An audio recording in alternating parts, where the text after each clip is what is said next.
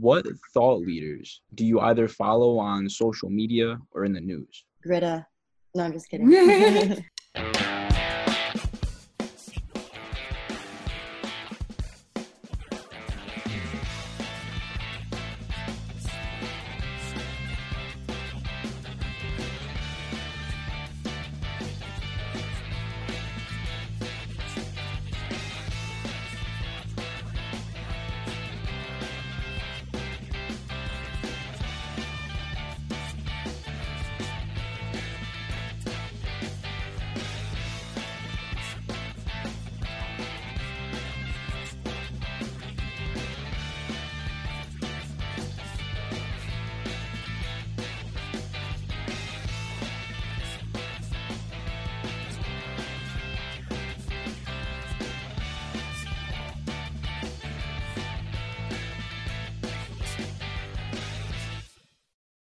This week's episode features the Arava Institute for Environmental Studies.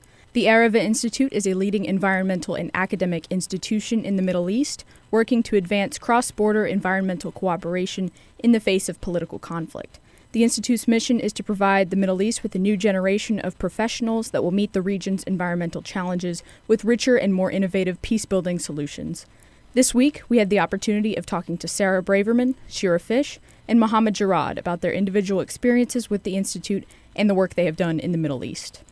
Hi, I'm DJ Matos. Thank you guys so much for you know willing to spend the time here with us. If everyone could like introduce themselves, like what is your role in the Arava Institute and, and what do you do personally? Well, I'm Shira. I'm, I'm from Israel originally, and I studied there for one semester last spring, exactly a year ago, and then I stayed for another semester as a program associate. So I worked in the campus life team for one semester, and I finished that, and now I'm on this tour speaking about the institute and recruiting students. Hello, my name is Muhammad Jarad. I'm Palestinian, 21 years old, turning 22 in the last day of this month. I did the Arava Institute semester as a semester abroad uh, of my studies of, of construction engineering and environment, which I graduated almost two weeks ago, spring 2017. And here I am I today at the Dialogue Project Tour in the US. And my name is Sarah Braverman, and I attended the Arava Institute as a postgraduate research intern in the fall 2017 semester.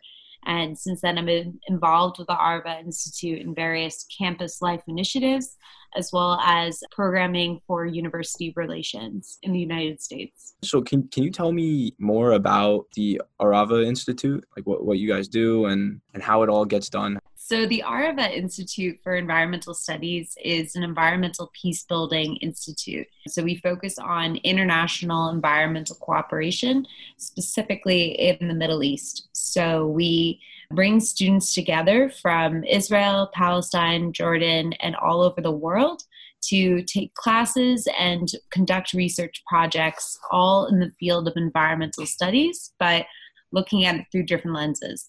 So not just, you know, environmental science, but we're looking at policy, resource management, renewable energy, water conservation, and sustainable agriculture. The program has been around for 24 years, and uh, we've had over uh, 1,200 alumni attend our program. And it's in Israel. Yes. So, oh, yes, it's, it's, in Israel. We're based in the very southern part on an area called Kibbutz Keturah, which is a kibbutz in the Negev desert. And the Arava Valley, from where we get our name, is a, a valley that transcends political borders which is very you know connected to our mission statement which is that nature knows no borders the idea that environmental issues are going to transcend political boundaries. So, regardless of your religion or nationality, we all have a responsibility to take care of our environment and to protect it and the people who live within it. What does the curriculum kind of look like for the Institute? So, we offer courses in a wide range of topics, everything from environmental policy to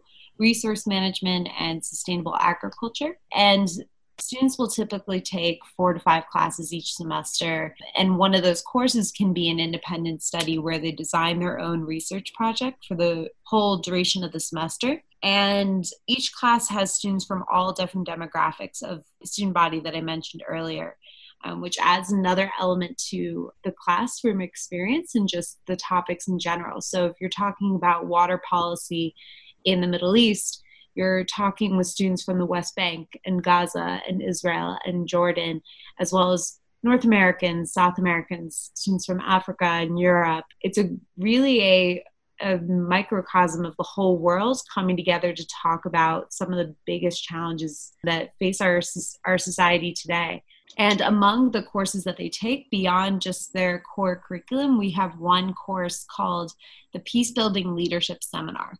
And that course is essentially an open dialogue uh, that takes place weekly. And it's facilitated by three facilitators one Jewish Israeli, one Palestinian, and one international facilitator to mirror the demographics of the student body. But they allow the curriculum to be decided by the students. So we come into the discussion once a week and we talk about conflict and how it plays a role in our lives and how that's shaped our identity and how our identity has played a role in the region. What like other roles do the students have in the leadership institute? So the peace building leadership seminar is a weekly dialogue session like i mentioned. In that class the leadership that they take on is that they're deciding what the discussion is. Beyond the moderators just kind of you know helping us move along if we have questions if we you know, if we need to hear another perspective that's not just our student body, they will interject. But for the most part, we determine how the conversation goes, what topics are brought up, and which teaches a lot about leadership in that you need to be, you are responsible for your actions and what you say in the room. But you're also very much in that community. So the community allows for this dialogue to take place and it, we decide as a group what's going to be discussed and what what we'd like to get out of it. Beyond that, we also offer a course called the Environmental Leadership Seminar. So basically, taking the Peace Building Leadership Seminar and applying it into environmental projects. So during that semester, students will work on a project specifically related to the environment, whether that's through activism or education or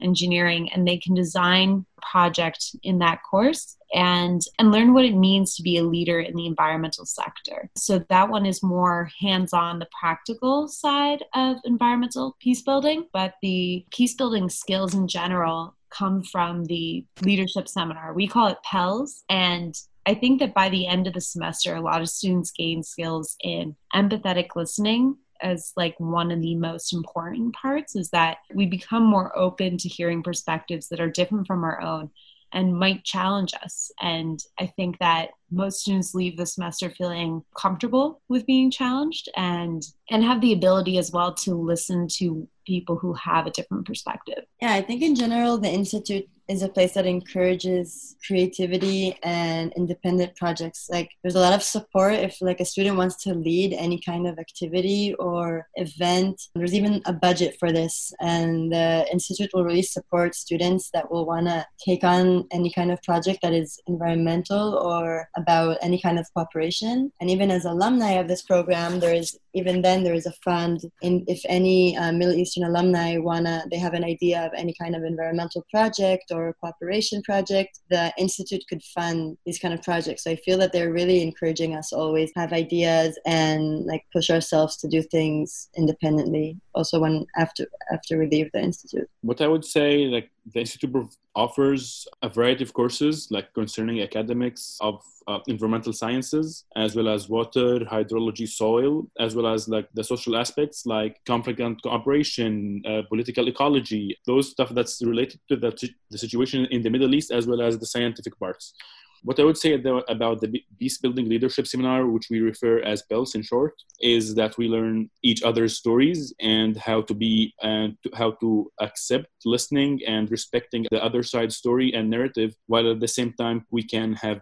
and preserve our own story and be proud of without hurting the other side. So it learns us to accept and be more open to others. Yeah. So it's it's challenge through cooperation. You're dealing with problems that have been around for generations. So just how important are effective leaders in this region of the world and in conflict in general? I mean, uh, what do you think an effective leader looks like in a peace building environment? Well, unfortunately, I don't feel like I have much to look up at. I don't have much uh, good examples for that. in our country. I think for a long time we haven't have leaders that have been prioritizing cooperation and dialogue and connection, any kind of platform to connect and work together. I feel like it's our governments are just doing the opposite for many years, just creating more and more segregation and just creating it like making us more and more fearful of each other. I'm saying like Palestinians and Israelis. And yeah, I don't feel like we've had much leadership that I can say that has been encouraging these kind of projects like the Institute.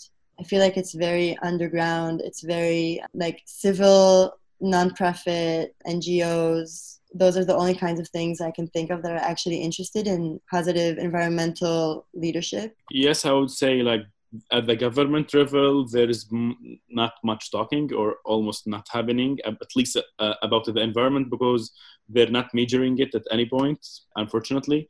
So what they're very busy and they don't want to talk about. So I, what I think and I feel that at least the grassroots organizations, the Palestinians and Israelis, are trying to work on the environment together. It's better to start now because when if we still wait, like keep waiting until there is a political solution, it may be no environment that we can talk about after that. So, what type of students do you do you choose for this? I understand that you take students from a variety of, of backgrounds. Uh, what else do you take into account for who you choose? The demographics of the semester is almost the same since the institute started in 1996.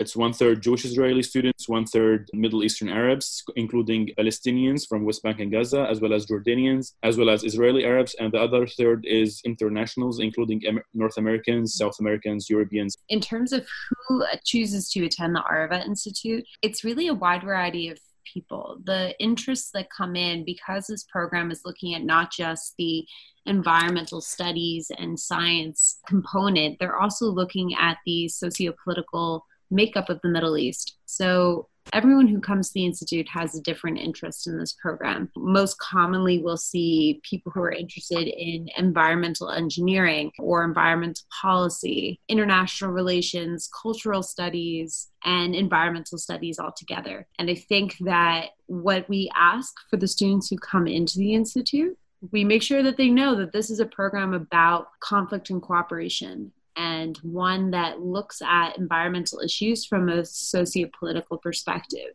And so it's, I think it's helpful for students. My advice for students who come into the program is always keep an open mind to the best that you can. Um, and when in doubt, listening is always a good way to start. Um, if you are curious of learning more, it's, it's the best way to express that to people to, you know, have them tell their story first, tell their perspective. And then going from there, we, you know, encourage students to be patient with others because these topics are quite challenging. And no matter how much research you do in a specific area, it doesn't mean that you will be, you know, an expert in the Palestinian Israeli conflict or just conflict in general. And you're also not going to find the answer from the history books per se. I think that it's helpful to have you know some background on the knowledge of the region i would say that to anybody who chooses to study abroad you know gain a little like read a little bit about what what the politics are of the region and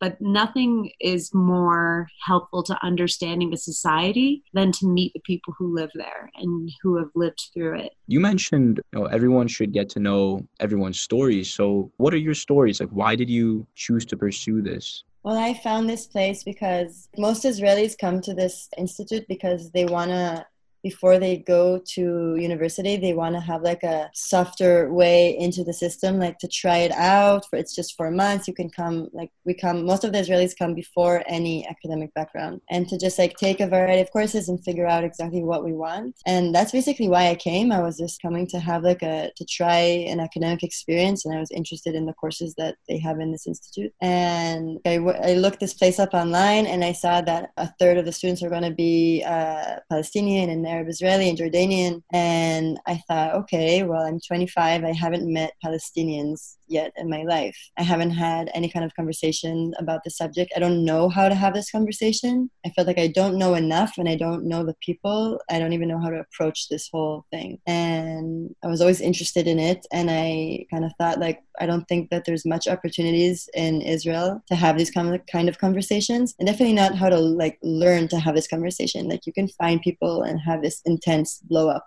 but I don't think I've ever had opportunity to slowly learn how to do it, and that was very important for me, and it was very like attracting in this program, and that's why I came. And I spent almost a year there, and I could say that I still have much to learn, but I definitely feel like now I know how to have certain conversations that before I definitely wasn't able to. I would say how I heard about the program at the second year of my construction engineering and environment degree. I felt that it's too much for me. I could not handle it. So I decided to postpone a semester to take a break. I did. I worked, collected some money, booked the first flight to the Philippines. On the way back home, I coincidence met one of the alumnus of the Arava Institute who told me about the program, how it brings Palestinians, Israelis, Jordanians, internationals together to study environment in, in the desert. I said, I feel like this is the spot. This is what I want. I've never never been in contact with Israelis. Like at any point of my life other than Israeli checkpoints, military checkpoints, which is not a place that regular people meet. So I said, like, I'm giving it a shot, and here, here am I three years later, and I'm coming back to the institute again after I'm going back home from the US as a research intern. And in progression of that, so Shira, this was her first university experience. Mohammed was midway through. I found out about the Arava Institute when I was a senior in college, and and I was studying at the time environmental studies and sociology, looking specifically at policy. And the time that I found out about the Arava Institute was when President Trump was elected. And the conversation across university campuses, not just my own, was quite divisive and we were facing a lot of challenges of how are we going to you know talk about our how we see our, the political situation in the United States and in particular how are we going to progress environmental policies in an administration that doesn't believe in climate change so when I found out about the Arava Institute and hearing how how the institute is bringing together Israelis and Palestinians, which has held, you know, historical conflict for years. This is a, I figured this would be a great opportunity to learn how to apply those conversations to here in the United States, because if they can figure out a way to have a discussion around the environment, we absolutely can make that happen here in the United States. And so I conducted a research internship in water management and policy in the semester following my graduation. How has the Arava Institute really made a difference in in the world and and in the Middle East? What are the big projects you guys have been working on? So I can give you a few examples of projects that are happening like nowadays. So for example, there's one project that's happening in a place called Umm al Fahim. It's a village uh, in the northern part of the West Bank, and Umm al Fahim it's it translates to mother of the coal. And this place has been known for its coal industry, and it's a very polluting industry that mostly the people of this village and the area suffer from. And the institute collaborated with this village to implement a, a German, I think it's German technology to make to produce coal in, in a more efficient and less polluting way. So that's an example for some kind of like environmental project. There's a lot of cooperation, like civil cooperations between us and people who live in Jordan, in the southern part of Jordan, like parallel to us. So if you look like look at Israel, like we are at the end and Jordan is right next to us. So in the valley that's right in front of us, there's a lot of small villages that are being that they're in communication with our institute about renewable energy, solar panel installations, water desalination stations. At, so, that, like I mentioned earlier, the Arava Institute was founded in 1996, and at our 20th hmm. year kind of meeting and summary, we said, okay, what is the impact that we've had in the Middle East? Where where are we at and how can we push for even a further impact? And we saw that the student body was see was building bridges outside of their time at the arava institute and it was they were growing. Communities were tuning into what we were doing and wanting to learn more. So we decided to start a forum to meet annually at the arava institute that welcomes people from outside of the student body you know and we call this the track two forum If you know anything about international diplomacy, you'll know that there are several different tracks that one can take to take part in diplomacy. The most common of which is track one, which means intergovernmental diplomacy. So that would be political officials meeting with one another. But at the moment in the Middle East, that's like Shira Mohammed mentioned, not not making any difference when it comes to environmental issues.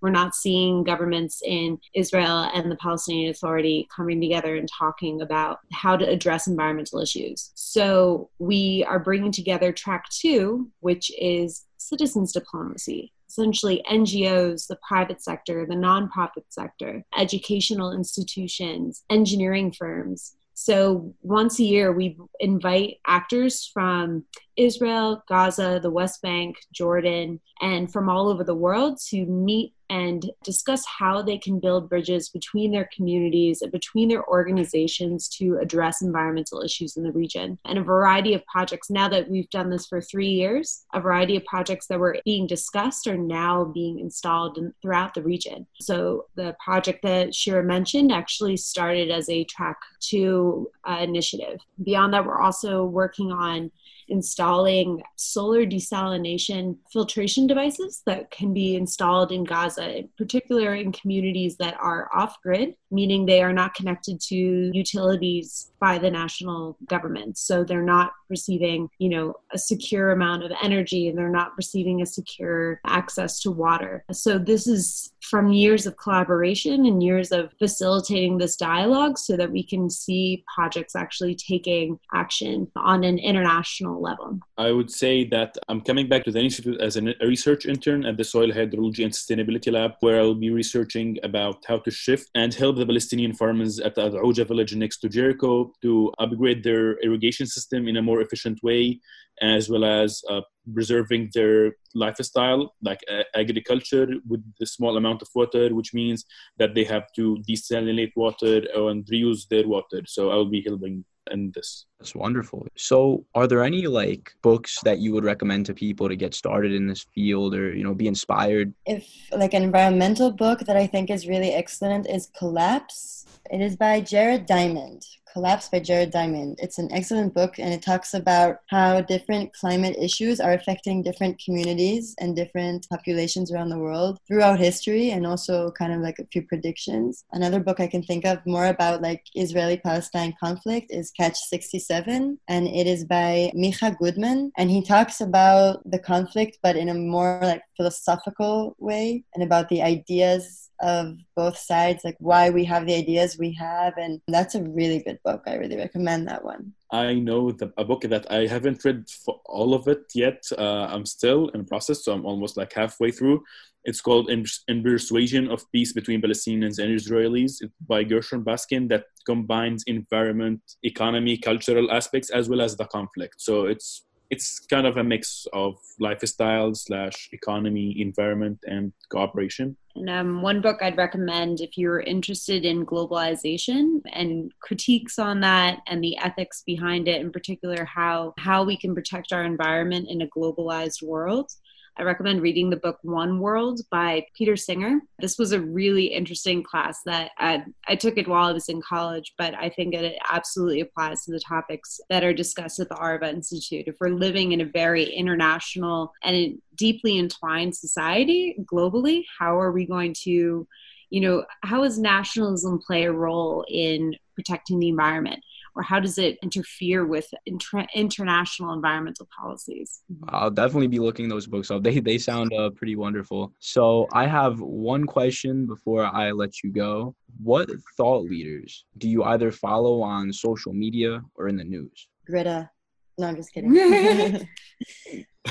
well, there's one politician that I could say that I I don't know if I follow her, but she would definitely be one of my like favorite politicians. Uh, Israeli politician. Her name is Stav Shaffir. I think she's excellent, and she she's very young and ambitious, and she like she's not scared to fight with everyone. And there's an Israeli guy called Dov Hanin, which he is an incredible guy. He used to be a politician, and he was the first Israeli Jewish person to be in an Arab party and now he's not in politics anymore. He's just like um, leading a lot of peace building organizations and environmental protests. Like he's a super social protesting kind of guy, and he's definitely someone that I look up to. From my side, uh, I would say uh, Professor Laila Ghannam. She's from Ramallah. She's the first Palestinian woman to become a mayor for a city, and she works in like different stuff: environment, cooperation, women empowerment, civil society. So I do really admire what she does, as well as um, a businessman called Bashar Al Masri. He, he has a vision for the future of the Palestinians and different aspects, uh, in, like starting from the economy. He's a businessman, so as well as he ha- he has two books now, and he's writing his uh, biography. So he has uh, some articles as well published by the New York Times as well as Washington Post. Well, thank you so much for coming on the podcast. Again, uh, thank you, Sarah, Shira, and Mohammed. Uh, it was wonderful having you on. I, I know you guys have a very busy schedule traveling the country, uh, seeing all these universities, and getting people to join your wonderful institute. To all of our listeners out there, thank you. We'll see you next week. Thank you. Thank you, you. too. Bye. Bye bye.